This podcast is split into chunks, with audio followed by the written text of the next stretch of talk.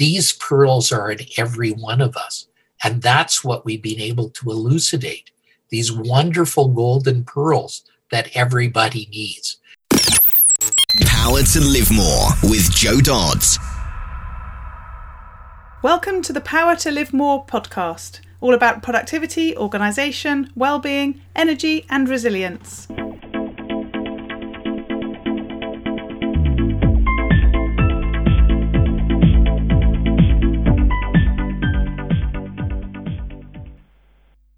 I'm Jo Dodds, and I started this show to enable interesting people to share their stories about how they use their power to live more. And by that I mean to do the stuff that they want to do more than the stuff that they need to or should do. It's about creating a life for yourself where you have the energy, health, and space to be happy and fulfilled, spending your time as you'd like, whether that be at work, home, or somewhere else entirely. That's your choice. Hello, my name is Ellie Dodds, and I'm co presenter and today Jo's interviewing Dr. Alan Leica. Dr. Leica has been acknowledged as one of the leading cosmetic dermatologists globally for three decades. A pioneer in cosmetic surgery, he helped develop laser assisted tumescent liposuction, an advanced body sculpture technique, and Mohs micrographic surgery, an advanced means of removing skin cancer with 99% success. He has lived and practiced in Edmonton, Alberta, Canada since 1989. He's written 17 books, 30 plus academic papers, and has hosted the number one internet radio show in the world on cosmetic surgery, Inside Cosmetic Surgery Today. He is a co founder of Doctors for the Practice of Safe and Ethical Aesthetic Medicine and founder of the Canadian Skin Cancer Association. He's won the prestigious Consumer's Choice Award for cosmetic surgery for 16 consecutive years. In 2003, Dr. Leica's life changed drastically when he suddenly developed a right foot drop and then misdiagnosed as ALS, Lou Gehrig's disease. Still, he maintained his status as a leading cosmetic doctor. Because of what he learned, he has co authored the book The Secrets to Living a Fantastic Life with Harriet Tinka a former fashion model and woman of distinction. He has also co authored two more books, one with Corey Poirier entitled Blue Talks Presents Business, Life, and the Universe, and one with Jack Canfield entitled Pillars of Success. Acknowledged as a leading expert in living a fantastic life and turning points, he is a transformational speaker, thought leader, life changing coach, and mentor. Dr. Leica is happily married to Dr. Lucy Bernier Leica for 39 years, and they have four lovely daughters and seven beautiful grandchildren. He counts his family as his most important accomplishment. Back to the studio. Today I'm interviewing Dr. Alan Leica. Welcome. Pleased to have you with me. Thank you very much for having me. I love to be on your show, and thanks for getting me across the pond. Lovely. So, start by telling us who you are, what you do, and crucially, where you do it. Okay, I I'm fairly well known in my neck of the woods. I was one of the leading cosmetic doctors in the world for over four decades. I was doing a lot of fancy stuff like uh, doing liposuction, Botox fillers. I I was the pioneer in most of the things that you see going on in this day and age. So I was very well known and it was a very exciting life. Now, all that came to a change when I was walking in Disneyland with my dear wife in 2003. And my wife turned to me and said, What's wrong with you, hon? And you know, for once in my life, I hadn't said anything wrong. I hadn't done anything wrong. I hadn't even thunk anything wrong. So I, I turned to her and said, What do you mean? She said, Listen to your foot. Well, that was the stupidest statement I had ever heard. And I let her know that. Well, she said, Listen to your foot anyhow. And my right foot had suddenly and mysteriously developed a foot drop. And it wasn't going away. With every step I was taking, it was slapping on the pavement. So, what did I do? Uh, I said, Dear, I really don't know what's wrong. Well, she said to me at that point in time, and she really meant it, she said, dear, when we get back, you better get this checked out.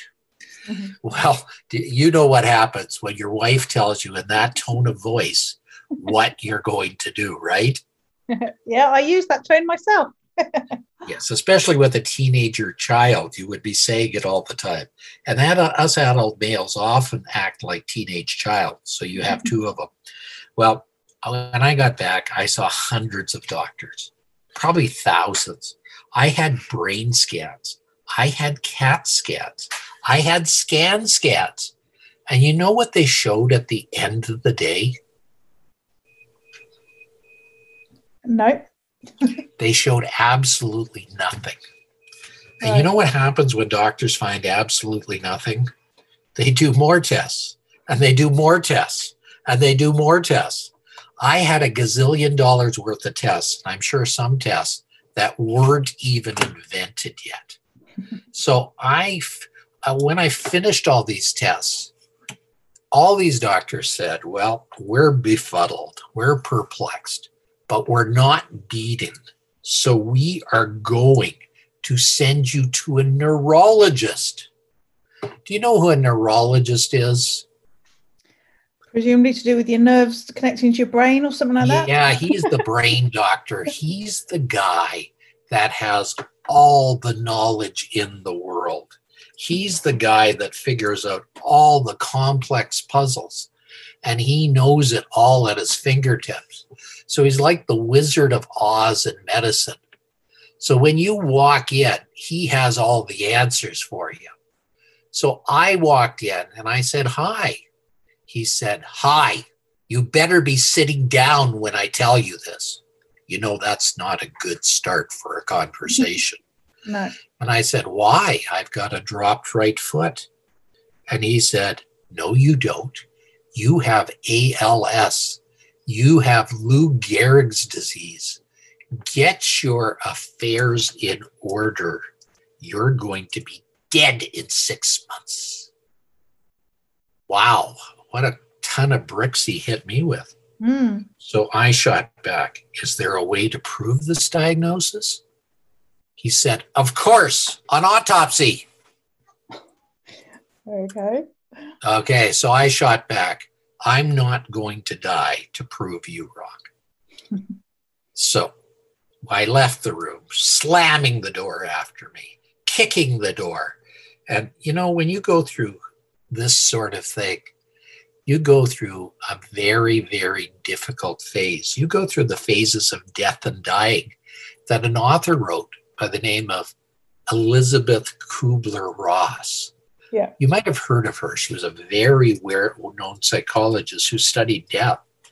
And she came up with this wonderful book that delineated the stages that you actually go through. And the first stage is anger, where everybody is anger at everybody else. You could literally bite the head off nails. Somebody says good morning and you say growl, you snarl. You know, that's what people do when they're going through a reaction like this. Why humans are wired to do what's called the flight, fright, fight reaction, so mm-hmm. that when anything, anything's attacking us, we attack back in kind.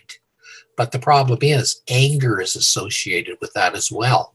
So it's a very root, basic thing that we we come up with and we stick to.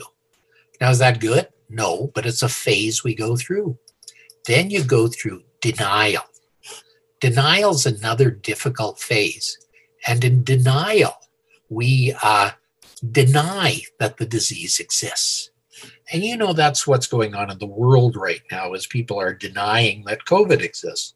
There are these COVID people that think it doesn't exist. They won't wear masks. They won't follow protocols. And so our whole world is changing and we're getting into more difficulties as a result. Uh, well, my denial lasted for months, and I kept saying, No, there's nothing wrong. I can do anything. I can do everything that I wanted. And my problem was, I still had a dropped right foot. So I knew I was lying to myself. And then you go through a phase called bargaining. Bargaining goes like this Oh God, please don't let this happen. I will do anything if you don't let this happen. You know what I'm talking about. It's a phase that people go through. But the worst phase in the world is when you go through the, the depression phase. Defre- depression is nasty because in that praise, that phase, everything is black. You're immobilized and you can't do anything. You literally cannot function. The world is so dark, you stand up at the ceiling and you just can't do anything in a regular event. But again, this is the defense reaction that our body goes through. And we literally do that every day. And it's tough. Have you ever been depressed? Um, slightly through through illness um, a long time ago. Yeah, mm. and it's a tough phase, but you got to battle through it. Yeah. You, you know, you can't let it take over your life because when you're on that phase, it just means the world doesn't go very well. And, and, and you know that you can get through this. And when you do, it's a better place that way. So we were able to get through that. Uh, and I went to my wife then and, she, and I asked her, Dear, what do I have? She said, Dear, I haven't got the faintest idea. You've seen every doctor in the world. But she said, You're smart. You can figure it out. In mm-hmm. my heart of hearts, I don't think you have ALS. I don't think you have Lou Gehrig's disease. But that's my female intuition talking, nothing else. I think we have, you have something else. Well, that gave me a little bit of encouragement and gave me some enthusiasm. And I was able to then say, hmm, what can I do? And you know, back in 2003, the there was this little thing that was invented called the internet. Have you ever heard of that thing, Jo? well, we wouldn't be speaking but for it. So, yes. yes, it's something we become to rely on very heavily in 2021. It's one of the tools we use to ever on a daily basis. I mean, I think Zoom is a four letter word for some of us, but mm-hmm. it's an essential four letter word we use every day because without it, we couldn't communicate across the pond here. Mm-hmm. So I had some friends that were nerds because uh, the internet was very primitive back there, Jo. You had to use dial on connections that's when your phone would attach to another phone and it would go ria, ria, ria, ria for something like 15 minutes. And if you finally connected, you connected with another server and you were able to do some things. But you couldn't do computing like we do now. You had to use a language called DOS or some other weird language to communicate because our computers didn't have enough memory back then we were stuck with a 64 bit system. And so we literally could not communicate very well. But my friends were nerds and they were magicians and they were able to find things that I could not find. And they found a wonderful doctor by the name of David Martz in Colorado Springs, Colorado. And David, lo and behold, had a story very similar to mine but he got worse much more rapidly than I did. And he was on his deathbed when a doctor from Texas came up to see David. See, David was a very well known doctor. He was the head of many societies. And so doctors were coming up to say goodbye to David. He lived in a little town called Colorado Springs, Colorado, but it's very central and people would come to him. And this doctor from Texas looked at David and said, David, there's something wrong with this picture. I don't think you have chronic Lyme's disease. I don't think you have Lou Gehrig's disease. He said, What do I have? He could only whisper at that time. He was so weak, he couldn't raise his head from the pillow. The doctor says, I think you have something called chronic Lyme's disease. That's the bite of a tick.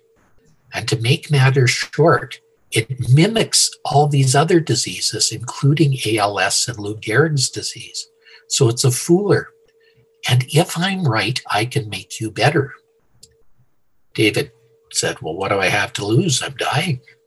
So he started him on treatment, and like Lazarus, he arose from the dead. Within two weeks, he was doing everything else he could do. Well, David then looked around and he people started calling him. And there were many people with this strange disease. So we started the Rocky Mountain Chronic Disease Clinic to treat it. And uh, I knew I had to talk to David, but it was very difficult. He was still all the way in Colorado Springs. There was no phone numbers for him. He wasn't listing his presence. So I phoned every hospital in Colorado Springs, Colorado, and I got in touch with him at the Methodist Hospital. And we talked for hours. And David said, Can you come down? I said, Maybe. He said, What about right now? I said, David, I can't. It's our Thanksgiving weekend. And my wife's over having over 50 people to come over. She'll kill me. he said, Aren't there any planes in Canada? he wasn't going to let me off the hook that easily. So I, I said, okay, David, I'll see if there's one or two planes left. So I went to my wife. I apologized. I say, dear, I'm going to go away for the weekend. She said, where are you going this time? Well, as a cosmetic surgeon, I was away a lot of weekends and learning new things and teaching and so on. And I said, Dear, I think there's a doctor in Colorado Springs that has an answer to my problem. My wife said, Oh my God, I will pack your bag for you. I will drive you to the airport. Don't worry, I can take care of 50 people. I've done it many times. So I was on my way to Denver on a beautiful flight. And then I got on a plane from Denver to Colorado Springs late in the day. It was a puddle jumper. It had about five seats in it. Mm-hmm. Have you ever been on a five seat puddle jumper, Jo? perhaps perhaps not one quite so small, but my first plane was a very small plane, so uh, almost. well, I'll tell you, this plane was the plane from hell. It would climb 100 feet and it would drop 100 feet. It would climb another 200 feet and it would drop another 200 feet. You see, the air comes off the desert at that time of the day and it creates eddies, which the professionals called turbulence. And I was going up and down like the drop of doom on Disneyland 15 times. when I got off that plane, I crawled off and I was green. David miraculously was on the tarmac to meet me. He drove his truck right on the tarmac. He was a well-known doctor. He was a, he had a guest coming, and back then, the prohibitions of 9/11 had not yet hit, so no problem. He looked at me and he said, "You don't look so good." And I said, David, I don't feel so good. He said, Well, this is probably a metaphor for all you've been going through in your last couple of lives. And I said, David, you're right. So we talked for hours. And David said some magic words. He said, I think history is repeating itself, and I think I can make you better. And I said, What do I have to lose, David? I'm dying. history was repeating itself. Yeah, yeah. So so what happened next is when you go through this, you wonder what you can do. And I resumed my cosmetic surgery career, and I was able to maintain being a top cosmetic surgeon for over 30 years. Now, my disease progressed a bit. My right arm was affected. I'm right handed, but I wasn't able to do everything with my right hand. But you know, a cosmetic surgeon such myself is ambidextrous, so I was using my left hand. And I think I became the greatest left hand surgeon ever in the world because I could do things with my left hand that I could never do with my right hand. but then the history kept on getting better because, because when you go through this, you either become hard and bitter or you become a person that wants to give back. And I started to give back. And what I started to give back was I decided to help society more. And I partnered with the YWCA and I did a, uh, a, a, presentation called the Women of Distinction Award. It was a grand gala where thousands of women would come together and we'd honor them in our society because women do not get the kudos that they, they deserve. So during that event, a young lady applied for an award called the Turning Points Award. He, she's the co author of my book. Her name is Harriet Tinka. And she had a pathway, a journey similar to mine, but far different. She was a world class neurologist, a world class model in New York City. She ran the one way she was on pages of every major, major magazine. but she was burnt out. So she decided to pursue her second love, which was accounting. So she went to the University of Calgary and started a degree there. She knew no one but a young, handsome man who turned out to be a demon. Uh, look, uh, clung on to her, and he ended up kidnapping her, stabbing her, and leaving her for dead. Wow. Now, Harriet uh, was brought to the hospital. She went through rehab because her leg was so badly damaged where she was stabbed and she couldn't walk. Now, during rehab, Harriet met a little angel. Her name was Amber, who told Harriet, You must tell others your story and let others grow from that. So Harriet sought me out at the Women of Distinction Award. And she said, Dr. Leica, can I buy you lunch? Well, I'm always a good one for lunch. I like lunch. she knew a way into my world. You got to always be careful when a young lady invites you to lunch. Well, we shared our stories, and she said, Dr. Leica, we must write a book. And I said, sure. So our book was written in a very unique way. It was written at coffee shops, it was written at luncheons, it was written everywhere we could. And that's why our story is written in 13 chapters where there's a dialogue between Harriet and I. The reader becomes a fly on the wall when we were talking, and they literally get that. Now, we also went to Jack Canfield. You might have heard of him. He's written Chicken Soup for the Soul. Absolutely, yeah. I actually hosted him at a conference only a few months ago. So, yes. Well, Jack is a dear friend of mine, and he said, You know what's going to make your book really good? He said, Start your book with a story. Everybody needs stories. So, each of our golden pearls are stories that are in it. Now, we decided to concentrate on golden pearls because Harriet got mad at me I called them golden nuggets. And Harriet said, We can't call them golden nuggets. I said, Why? She said, That sounds too much like McDonald's and fast food. We got to call them golden pearls. And I say, Why golden pearls, Harriet? She says, You don't know what causes a golden pearl? And I said, No. She said, Golden pearls actually exist. They exist in the South Pacific, in Indonesia and the South Pacific areas a single solitary pearl costs upwards of $10,000. And I said, Oh my God. She said, Well, what do you think I was? A model that used to wear those darn things. And I said, Well, what causes a golden pearl? She says, A little bit of sand gets inside of the wall of a special oyster, and the oyster doesn't like it. So it traumatizes the oil and the, the oyster. And the trauma produces this beautiful spectacle of nature that is just gorgeous. And she said, These pearls are in every one of us. And that's what we've been able to elucidate these wonderful golden pearls that everybody needs. And when people find them inside themselves, they'll have a wonderful life.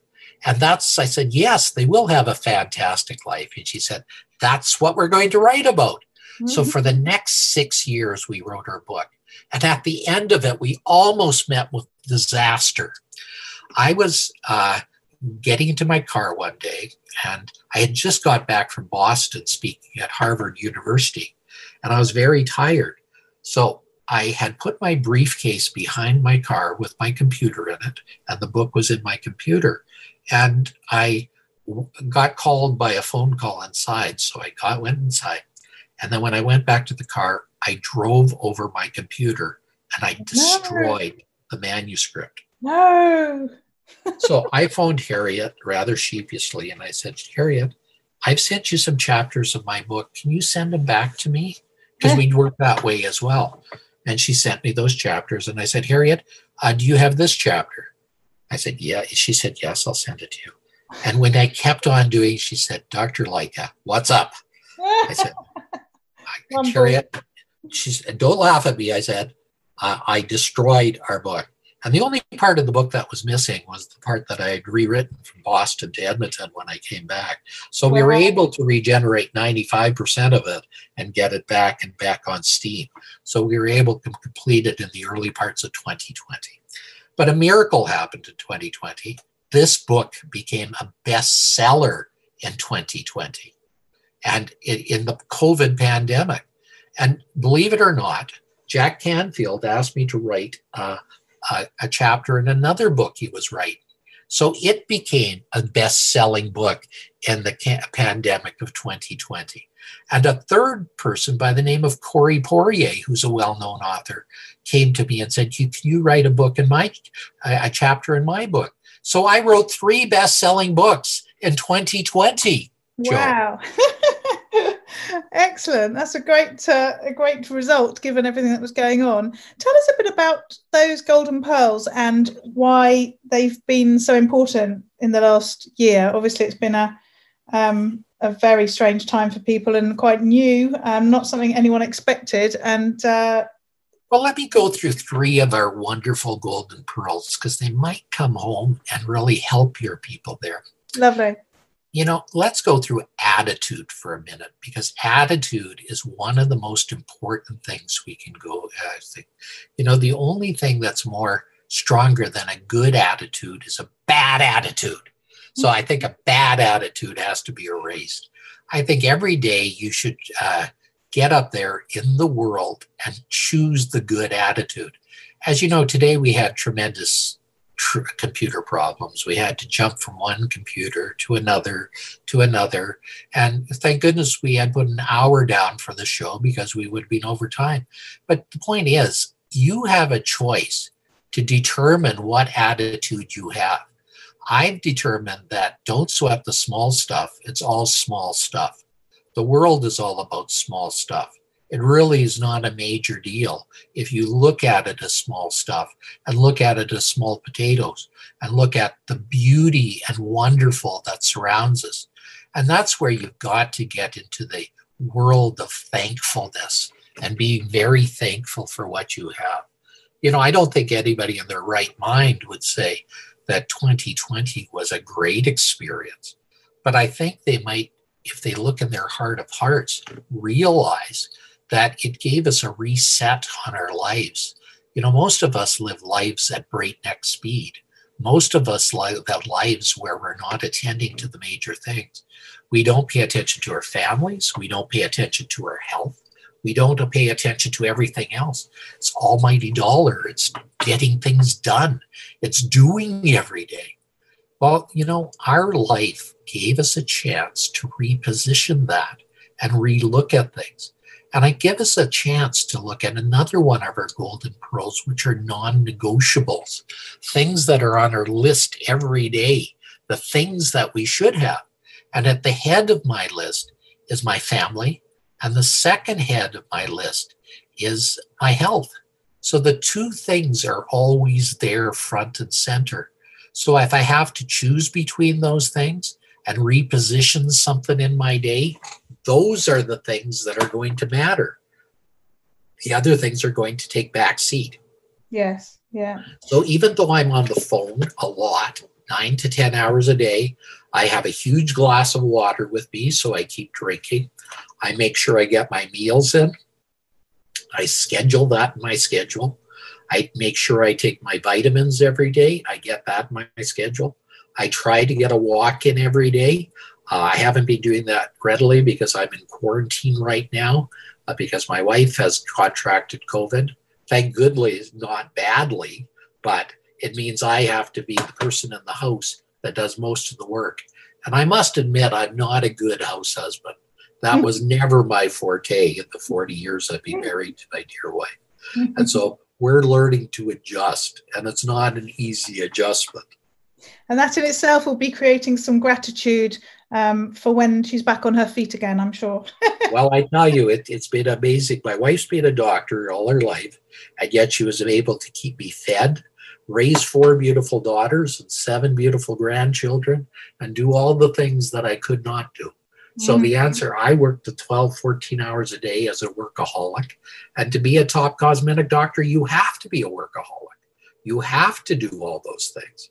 But uh, we were able to do all those things and at the end of all my cosmetic surgery career, I had won the Consumer's Choice Award for 16 consecutive years, believe it or not, Jo. Wow.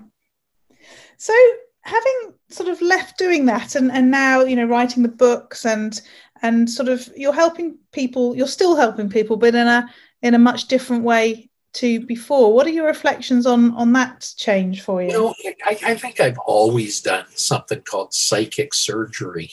Uh, there was a doctor many, many years ago by the name of Maxwell Maltz that wrote a book yes. called Psycho Cybernetics. Okay. Yes, that's right. I remember. Yes, I have that book. and um, Mark Victor Hansen, the co-author of Chicken Soup for the Soul, actually dubbed me as the recoming of Maxwell Maltz because he said, You know, Dr. Lycka, although you've helped people beautifully with all your wonderful tools and lasers, he said, I will venture to ask that tell you that you have helped people more on the psychological basis than on their physical basis on any given day. Mm-hmm. And on reflecting of things, that is absolutely true. I have helped people on that plane. So for me, this transition has not been major, it's actually been minor. You know, I've realized this is what I've actually been doing. When I was a cosmetic doctor, on many occasions, a person would come to me with a request that they'd want, and I'd say no to them. I remember a young model who was convinced that she would be a great one way model if she had a rib removed. And, and I looked at her and I said, Are you sure that's what you want to do? And I said, and she said, Yes, this will make me a runway model. So I said, Would you mind if we talk with your parents here? And her father said, You should do whatever she wants. And I said, Sir, with all due respect, I cannot. Getting her rib taken out will not make her a great runway model. What she needs to concentrate is on our attitude and how she does everything. She must be grateful for everything she does. She must go through the steps and climb the ladder of being a model. She must be there for every photo shoot that's there on time. Every time she shows up for a photo shoot, she must thank the person that gives her the photo shoot, and people will remember her. She became a top runway model, needless to say. Yes, yeah, that's great advice. Okay, and- another young lady came to me at Christmas one year and there was something not right with her and she was so convinced she had to have all this cosmetic surgery done to do it right and i realized that her real problem was psychological so i called her father in who was accompanying her i said would you do anything to get her better and he said yes and i said then we must make her take her to a psychiatrist immediately because the psychiatrist is what she needs yeah. And he wrote me a glowing note several months later of how that was exactly what she needed.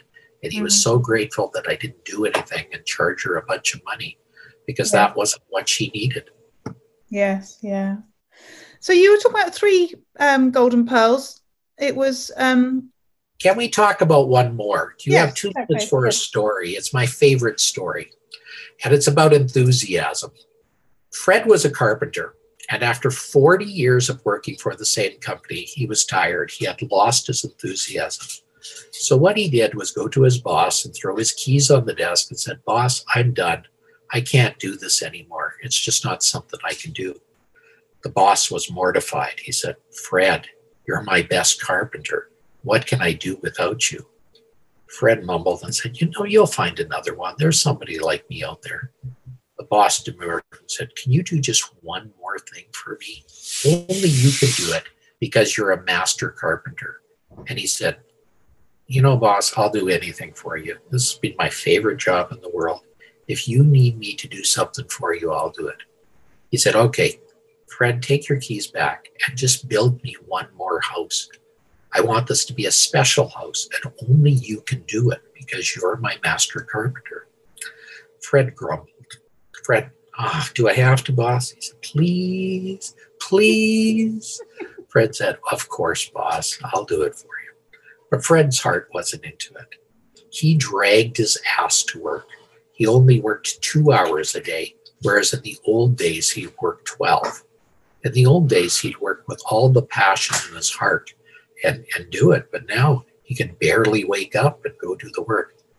But at the end of it, a miracle happened. The house passed inspection.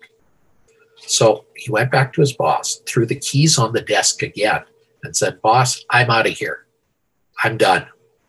He said, Wait, Fred, we're not going to get you off the hook that easily. He called everybody in the office together. Said, Everyone, this is Fred's last day. Let's have a party. So they popped the champagne, they had the caviar, you know, the big, big party, the big send off.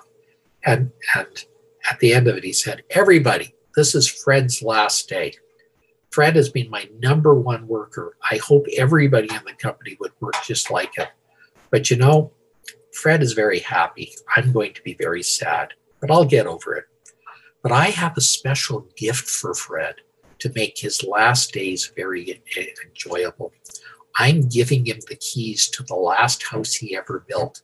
May he live with it with all the enthusiasm that he showed in building all those houses over the years.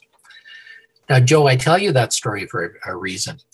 Every day has to be a Monday, not a, a bad day. It has to be a day what's full of enthusiasm. It's got to day, be a day where you take that enthusiasm and move that enthusiasm forward. Because there's a key statement that I'm going to tell you that you must take home with you. It's it's not what happens to you, it's what you do with what happens. And I'm going to do a challenge to your audience. I want them to pay it forward. I want them to do something for their neighbor today in a COVID safe fashion, but I want them to do it. I want them to bake a, make a dozen of cookies or some Christmas cake and put it on your neighbor's doorstep and give it to them just as a present and even stay anonymous. Uh, give them something that you not regularly do. If you go to a coffee store, pay for the person behind you for the coffee that they will have. I, I want you to do something to pay it forward because paying it forward is going to be what makes the world a better place. Absolutely, a lovely uh, sentiment, and definitely some uh, some action that uh, listeners can take. So, last couple of questions. Um, firstly, what do you do on those days where it all goes horribly wrong? And and you know you've t- touched a bit on that because uh, something horrendous happened to you a long time ago, and your thirteen golden pearls came from that. But uh, on a on a usual day when it's all going a bit pear shaped, you know, I, I think what it? we've got to do is we've got to know that God gave us one of the greatest gifts in the world that gets us through any situation, and it's called laughter. Mm-hmm. And laughter really carries us to the nth degree. And let me tell you a little story about a laughter. There were two hunters, they were out in the woods, and one hunter dropped down and he looked like he was dead. His buddy went to him and shook him and said, Buddy, buddy, buddy, wake up, wake up. He wasn't moving. He probably was dead. So he gets out his cell phone and phones 911. That's what we call it in North America. I'm not sure what you phone over there. 999 in the UK. okay, so he, he phones 999 and he gets the operator on the phone and he's frantic. He said, Operator, operator, operator, I think my buddy's dead. The operator says, Calm down, sir. This happens all the time. He said, Can you do me a favor? He said, Sure. He said, Could you make sure he's dead? So he goes over to his buddy. He shakes his buddy. He said, Buddy, are you awake? There's a loud cock of the rifle and a loud bang he runs back to the operator and says, Operator, I'm sure he's dead. What do I do now? now, Jo, that is reported to be the best joke in the world. Okay. a, a, doctor actually studied this, a British doctor, where he rated all jokes in the world, and people came up with that as the number one joke in the world. Now, that's either either the best joke in the world or the worst joke in the world. Yeah. But it reminds you that it's the stupid things in life that make us laugh. Yeah. And that is what I'm talking about the gift of laughter that we have. You know, I laugh at people when they slip on a banana peel because it's funny. But I know that person may get hurt. They could easily step around the banana peel, but they step on it, they fall. Mm-hmm. You know, mm-hmm. it's those incongruencies that make us laugh. Yes. Yeah. Lovely. Thank you. Yes, laughter definitely goes a long way. And the last question those days where you get to live more, and that's what I define as days where you get to do more of the things that you want to do and less of the stuff that you don't want to do. What do those days look like for you?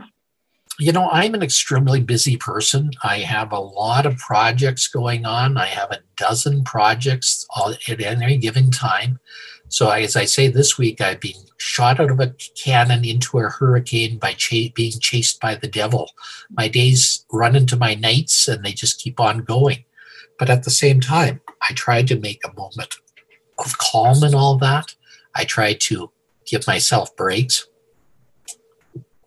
And I try to appreciate the most important things in life. Now, sometimes that's hard.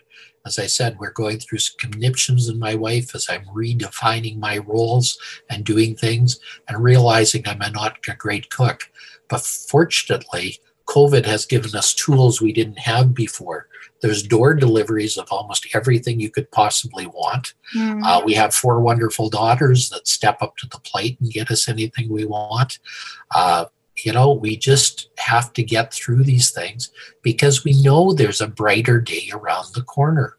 And yeah. although we're going through hell right now with this increase in COVID and everything else, we know vaccine is going to help most of us. There's been over 3 million doses of COVID vaccine given around the world already. Mm. Uh, you know, we only had COVID on the scene for less than a year. So we already are coming up with a solution for it. Now, I have no doubt it's going to take years to get back to normalcy. And yes, we'll have to wear masks and wash our hands for a long time. And yes, there will be ups and downs in this process moving forward. But I think I am so thankful for the science we have and the people we have that have put this all forward. And I'm so thankful for everything that we have. I'm thankful for being here to talk to you today every day I started with a gratitude list in which I put down the top three things that are on it. And I saw us on your show today. And I said then to the gremlins, gremlins, stay away from us. It's always charging when we're trying to get through things. We're challenging day when we can't get on. But guess what? We were able to monkey Jimmy that, Jo. And we were able to get on the show together and make it happen. So again, it's great. And it's not what happens to you, it's what you do with what happens. Yes. Yeah, I love that line. Thank you so much. It's been great interviewing you, Dr. Lycka. Tell people how they can find out more about you and get in now, touch. First of all, I'd like to give everybody a gift. I'd like everybody to get a copy of my book in a PDF faction. And if they would like a paperback copy, they can get that as well. But uh, paperbacks cost a little bit to make, so I can't give that for free. But the PDF you could get at my website, Dr. Allen, A L L E N, Lycka, L Y C K A dot com. Go there, a pop up box will occur. Put your name in it. You'll get the PDF of my book. I I'm doing that for you. Please enjoy it. Please use the 13 golden pearls to f- do this. And follow me on social media because a lot of exciting things are happening. I'm going to be running seminars. I'm going to be running one on, near Valentine's Day where you will get information on that and learn how to incorporate the 13 golden pearls in your life. I'll be running uh, what I call transformation seminars where you'll be able to come and incorporate these in their life. You're all the way in London, and I haven't set up one of these yet there, but then I'm going to be running transformation weekends when COVID settles down.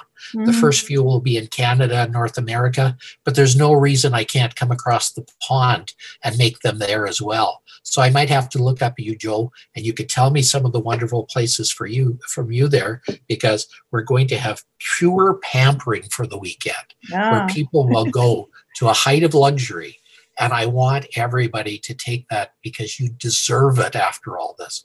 Transform your life and have a new life after all this and get to a better status. Absolutely. Thank you, Dr. Lycka. Thanks for your time today. Thank you so much, Jo. I want you to have a fantastic day. And remember, it's not what happens to you, it's what you do with what happens. All this information is available in the show notes if you go to powertolivemore.com forward slash, in this case, 207. You'll find them there. And this week I want to talk to you about the topic of habits. It's now May, and the fundamental for this month that we're working on is sustain. And the topic for this week and also next week, as we had a bank holiday uh, this week uh, in the UK, so we didn't have our Gold Calm call. Uh, so for two weeks, the topic is habit or habits, and uh, we're talking about how you develop them, why they're important, what they can look like, and so on. One of the things that you've heard me talk about before, if you've been a listener to the podcast for any length of time, is the importance of creating tiny habits. So, small daily actions that you keep taking that over time build up and compound into something much bigger. And a book that I've recommended many times is The Slight Edge, which talks about that very concept. And the reason for them being small daily actions is because that just makes them easier to achieve. And I normally talk about 20 minutes, but you can choose whichever time frame that you're happy with. The reason I use 20 minutes is I think that even if you've not done that daily action and it's late at night and it's time to go to bed and you realize that you didn't remember to do that thing, it's quite easy to still spend 20 minutes doing it uh, rather than not. And so, you know, if you'd said that your daily action was going to be 45 minutes, then maybe you've got a different opinion at that sort of uh, time if you've not got round to doing it. But 20 minutes just sort of isn't that long and, you know, is easy to just get on and do to get it out of the way and keep that streak that you've developed by doing that action every day. So think what is it that you want to achieve over a period of time and what does that break down into for a daily action and then work out how you're going to ensure that happens. So I use a to-do list and I put recurring tasks on there. You can also put a chart on the wall with ticks each day, check marks each day for the days that you've achieved that particular task and hopefully that means a tick every day. Or you might use an app. There's an app that we use within Power to Live More Calm membership called Habit Share, and that's where you can set your daily habit. You can say what it's going to be, and then if you want to, you can share it with other people, and they can see you recording on a daily basis that you've taken that action, that you've done that task, if that's something that you find helpful in order to achieve these things. So, what's that goal you want to achieve? What does that mean in terms of a small daily action? When are you going to do those small daily actions and how are you going to record them and make sure that they happen? If you're interested in getting some help, some accountability built into your uh, habit that you're going to take or daily action that you're going to take, then you might be interested in checking out Power to Live More Calm and using the accountability that's built into the membership. And there's various different ways that we keep you accountable. If you go to powertolivemore.com forward slash get calm, then you can find out more there. And if you use the code please let me in. You can get the first month free Again, the show notes for this week's show are at powertolivemore.com forward slash 207, and we look forward to speaking to you next week. Use your power to live more.